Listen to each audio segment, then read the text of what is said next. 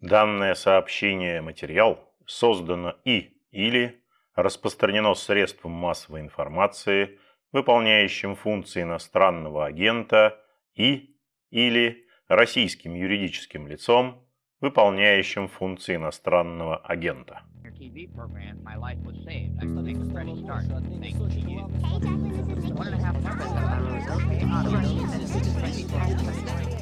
Приветствую вас, уважаемые слушатели. Это подкаст «Включите звук» информационного агентства «Росбалт». Ведущий Петр Годлевский, а мой собеседник сегодня – глава противопожарной службы Greenpeace в России Григорий Куксин. Добрый день, Григорий. Да, добрый вечер, да. Ну, во-первых, э, где вы сейчас находитесь? Я так понимаю, что вы где-то сейчас на тушении пожаров, да, в российском каком-то регионе? Да, мы сейчас в Свердловской области, на Урале, на тушении торфяных пожаров с добровольцами. Ну вот я смотрел на карту пожаров сегодня и вижу, что от э, Уральских гор до Хабаровского края примерно по одной параллели, где-то это Россия, север Казахстана, э, сейчас э, распространяются пожары, и общая площадь только в Сибири 65 тысяч квадратных метров, почти 45 из них приходится на Красноярский край. И вопрос э, номер один, наверное, э, эти пожары в Сибири указывают на то, что будет новый экстремальный год в России, или это все-таки какие-то аномальные погодные явления в начале мая привели к таким трагическим результатам? Ох, давайте попробуем разобраться, потому что, ну, э, пока это звучит как такая обычная, в общем-то, оценка, описание ситуации с новостных сайтов, но э, если чуть-чуть в глубину копать и смотреть, как все устроено, Э, то и так, и не так. Во-первых, цифры площади. Э, площади, конечно, э, там не, не в метрах не в квадратных километрах, они сейчас в многих сотнях тысяч гектаров измеряются, и даже миллионах гектаров, если говорить о площади, пройденной огнем с начала года. Вот на сегодняшний день 4,3 миллиона гектаров в России пройдено лесными пожарами на разных категориях земель, то есть лесными пожарами или пожарами, которые хоть как-то затронули леса на разных землях, и это официальные данные Великохраны по данным космического мониторинга. Это очень большая цифра.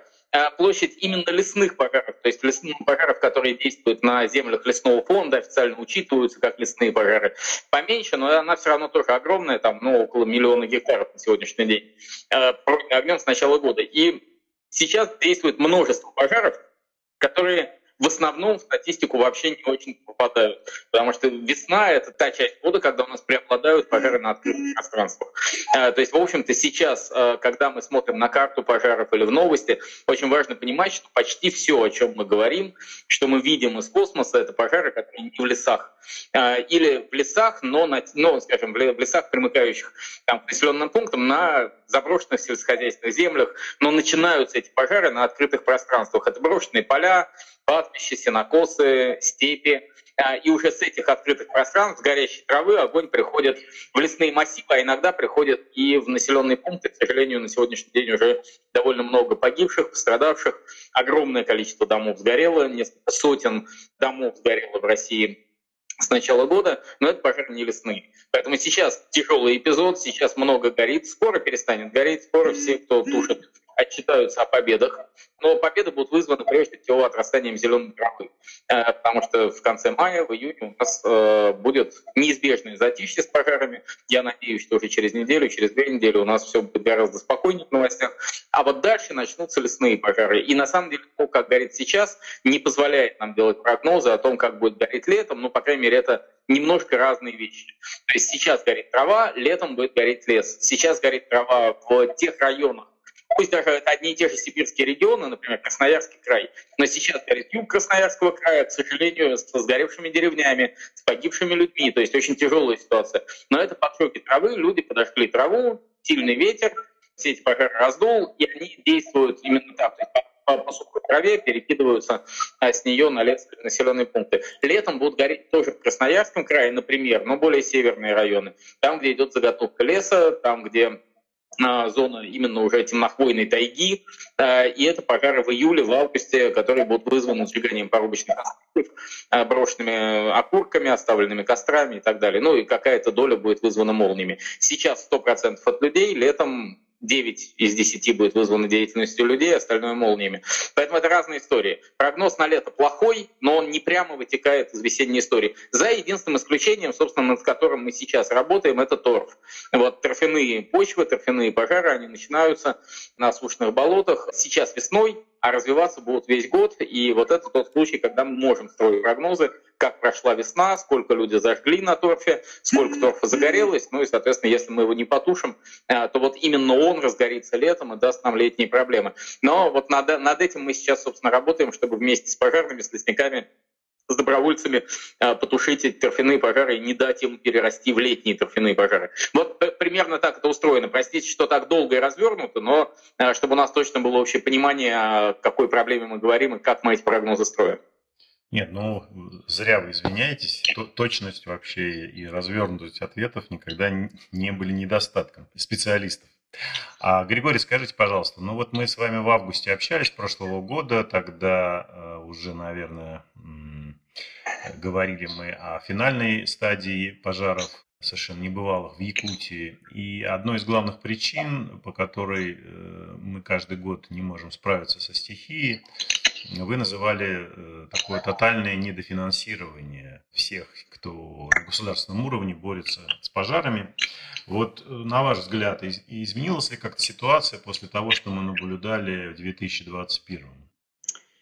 А, да, спасибо. И на самом деле и вопрос хороший, и напоминание о прошлом э, эпизоде. Действительно, мы с вами говорили, ну, скажем, не в самом конце сезона, но как раз на вот этом втором пике. То есть в России два пика пожаров, весенний и летний. Вот апрель-май мы сейчас проходим, э, июль-август как я говорил, да, это вот преобладание именно лесных пожаров, в том числе крупных лесных пожаров, где традиционно крупные наши северные регионы, Якутия, Красноярский край, Иркутская область, они дают вот эти огромные площади, затяжных лесных пожаров. Вот разница между весенними и летними, кстати, она в том числе в том, какие службы реагируют, то есть кому не хватает денег и каких денег не хватает, на что не хватает. Если сейчас весной принимаются какие-то административные решения вот на, на фоне всей этой истории с погибшими людьми, с сгоревшими деревнями, обвиняются губернаторы или там да, более низкого уровня администраторы на уровне самоуправления местного, но сейчас основная сила людей, которые реагируют на эти пожары, ну, понятно, есть люди, которые устроили пожары, в каждой деревне есть какой-то альтернативно одаренный человек, который поджигает траву и считает это благим делом.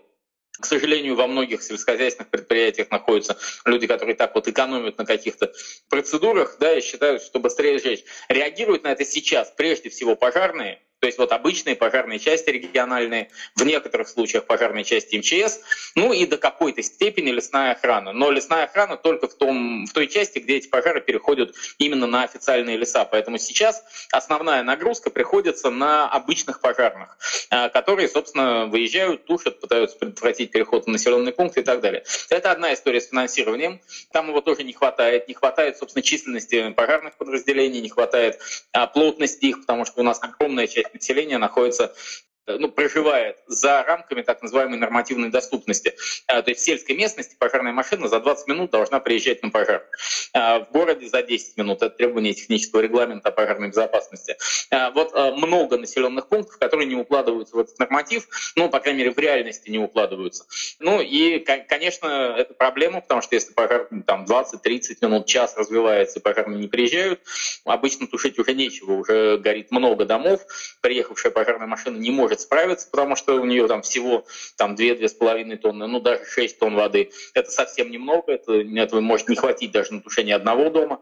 А когда горит целая деревенская улица, ну просто неизбежно пожарные выпускают эту ситуацию, и далеко не во всех случаях могут действительно такой пожар остановить. Летом будет другая история. То есть вот сейчас у нас горят не лесные территории, соответственно, это деньги, которые, ну, это пожарная охрана, там совместное ведение федерации субъектов федерации, там и федеральные деньги, региональные, и это отдельная тематика. И вот там важно, чтобы было добровольчество в сельской местности, чтобы э, были нормальные программы финансирования, в том числе вот эти, э, этих вещей, связанных с э, созданием новых пожарных подразделений, с отдельными постами пожарной охраны и с поддержкой пожарного добровольчества, потому что, ну, опять же, такого размера страна с такой плотностью населения, населения ну, не может рассчитывать только на государственную пожарную охрану. У нас, конечно, в сельских населенных пунктах должны быть подготовленные люди, которые на ранней стадии что-то сделают. Летом начинается другая история, когда мы с вами говорим про якутские пожары, как в прошлом году, а они у нас еще впереди неизбежно красноярские пожары, иркутские пожары и так далее. Э, там речь идет о лесной охране и тушении именно лесных пожаров. Э, это у нас регулируется следующим образом. Лес у нас федеральная собственность, весь лес на землях лесного фонда, по крайней мере, да, и федеральная особо охраняемая территория. И получается, что лес — это федеральная собственность, а все функции по управлению этим лесом, по охране его от пожаров переданы субъектам федерации. И на выполнение этой федеральной функции субъектам федерации из федерального бюджета перечисляются деньги субвенции. Ну, вот, собственно, вот это межбюджетные трансферты, в данном случае субвенции. А, и мы уже много лет говорим о том, что размер этих субвенций на лесные полномочия в том числе на тушение лесных пожаров, он очень маленький. Именно поэтому у нас половина примерно российских лесов вообще, по сути, не охраняется. Она относится к зонам контроля, где по экономическим соображениям можно пожары не тушить. Ну и тех денег, которые выделяли, как мы с вами говорили, очень-очень-очень не хватает, а особенно с учетом методики их распределения, потому что крупные регионы с маленькой плотностью, как Якутия, по этой методике получают еще и намного меньше денег, ну, пропорционально, а, чем другие регионы. То есть э, охрана одного гектара якутского леса а, стоит в сотни раз дешевле почему-то, чем охрана, например, подмосковного леса. Хотя очевидно, что в Подмосковье можно там ну, почти к каждому кварталу подъехать на машине, а в Якутии это будет вертолетная доставка, это будет авиационное патрулирование и так далее. Но такие перекосы есть. Не все в этом глупо. Понятно, что при высокой плотности населения и пожаров больше, а, и быстрее надо реагировать. Но, тем не менее, получается, что недофинансирование было а, очень большое и довольно диспропорциональное. И дефицит оценивался экспертами, в том числе и в государственных службах, э, примерно так. То есть если около 30 миллион, миллиардов рублей в год выделялось на лесные полномочия вот, э, субвенции, э, потребность оценивалась примерно в 100 миллиардов. А, то есть да, расхождение было огромное в несколько раз, и это исчисляется довольно крупными суммами по, по меркам лесного хозяйства. Часть этих денег предназначена для борьбы с пожарами. И сейчас их выделили в отдельную статью. Собственно, что изменилось? В прошлом году после вот этих резонансных, резонансных огромных пожаров было принято решение об увеличении именно пожарной части лесных субвенций. Это было очень хорошее решение, его ждали много лет, а, и, в общем-то, много лет эти субвенции были на одном и том же уровне, очень низком. В прошлом году их решили приподнять. Значит, в чем проблема? Решили поднять только ту часть, которая связана именно прямо с тушением пожаров. То есть вот на покупку пожарной техники, там топлива, денег дали, но в целом на поддержку лесного хозяйства, на том, чтобы э, лесные регионы лучше развивались, лучше обустраивали свои леса, лучше вели там хозяйство, делали дороги, просеки и так далее. А вот на, на все это будет денег не хватать. В пожарной части денег добавили, ну, там разные регионы по-разному получили, кто-то процентов на 30 больше, кто-то процентов на 40 больше. А для каких-то регионов это было даже там двукратное, например, увеличение а, объема этих денег. Это все равно намного меньше, чем потребность, которая у них есть. То есть дефицит этим не закрыт. А, но денег получилось все-таки больше, чем было в прошлые годы. Это хорошо, но недостаточно. Дальше случились все события, ну, которые да, у нас основные в новостной повестке. И, к сожалению, конечно, экономическая ситуация, она такая, что весьма вероятно этих денег тем более не хватит. То есть увеличение было не очень большое, а с учетом инфляции, с учетом кризисных процессов, которые в экономике происходят, ожидания довольно тяжелые. То есть ну, практически во всех регионах, когда мы говорим с лесной охраной, да, спасибо, что денег дали, да, здорово, что новой техники немножко получается прикупить, но принципиального перелома не ждите, то есть людей примерно столько же, но кто-то чуть нарастит количество, дефицит квалифицированных кадров все равно есть, зарплаты все равно очень низкие, и ожидания от сезона все равно очень тяжелые, потому что погодные условия против нас, потому что зона контроля все равно огромная, и мы все равно не можем тушить все пожары, нам придется выбирать, вот это тушим, это не тушим, то, что не тушим, разгорается, особенно в условиях меняющегося климата. А, поэтому, в общем-то, все проблемные, все, все ждут тяжелых пожаров этого года, летних. То есть не успели закончиться и трагически развиваются события с весенними пожарами, а вы, как специалист, ждете тяжелого лета. Ну, ну, сейчас мы вовсю разбираемся с весенними, сейчас надо закончить эту историю. Потом у нас будет коротенькая пауза. Обычно июнь более-менее спокойный месяц, когда можно подготовиться окончательно к летнему сезону. Хотя, конечно, основная подготовка проходит раньше. Но, в общем-то, да, конечно, прогнозы плохие, но все еще в наших руках, напомню, 9 из 10 пожаров все-таки по вине людей. Если откажемся от опасных практик в сельском и лесном хозяйстве, вот банально перестанем жечь. Перестанем жечь траву прямо сейчас – и перестанем жечь порубочные остатки летом. Это уже может быть огромным шагом для того, чтобы пожаров было меньше. Начнем быстрее реагировать, там, в том числе в зонах контроля, тушить на ранних стадиях, часть пожаров уберем, пока не совсем маленькие.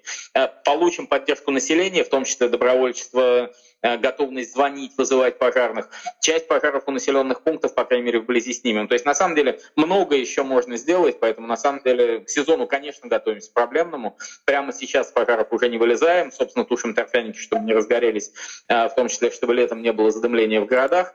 Ну и по-прежнему призываем людей не поджигать траву, вызывать пожарных, а государство призываем отказаться от хотя бы опасных практик в сельском и лесном хозяйстве, ну и дальше думать о усилении лесной охраны, потому что это, ну, это неизбежно. Климат меняется, условия такие, что все равно на этом нельзя экономить. Ина, иначе потом потратим больше. Да, да, безусловно, тут не поспоришь. Спасибо огромное, Григорий. Напоминаю слушателям нашего подкаста, что с нами на связи прямо с места пожаров в Свердловской области был глава противопожарной службы Greenpeace России Григорий Куксин. Спасибо большое и удачи вам. Да, спасибо. Да, вам также. Всего, да, доброго. всего доброго. Вы слушали подкаст информационного агентства «Росбалт. Включите звук». Спасибо, что вы сделали это. Напоминаю, на нашем сайте круглосуточно доступны новости, комментарии, аналитика, видеорепортажи, обзоры социальных сетей и наши подкасты. Всего доброго и не забывайте включать звук.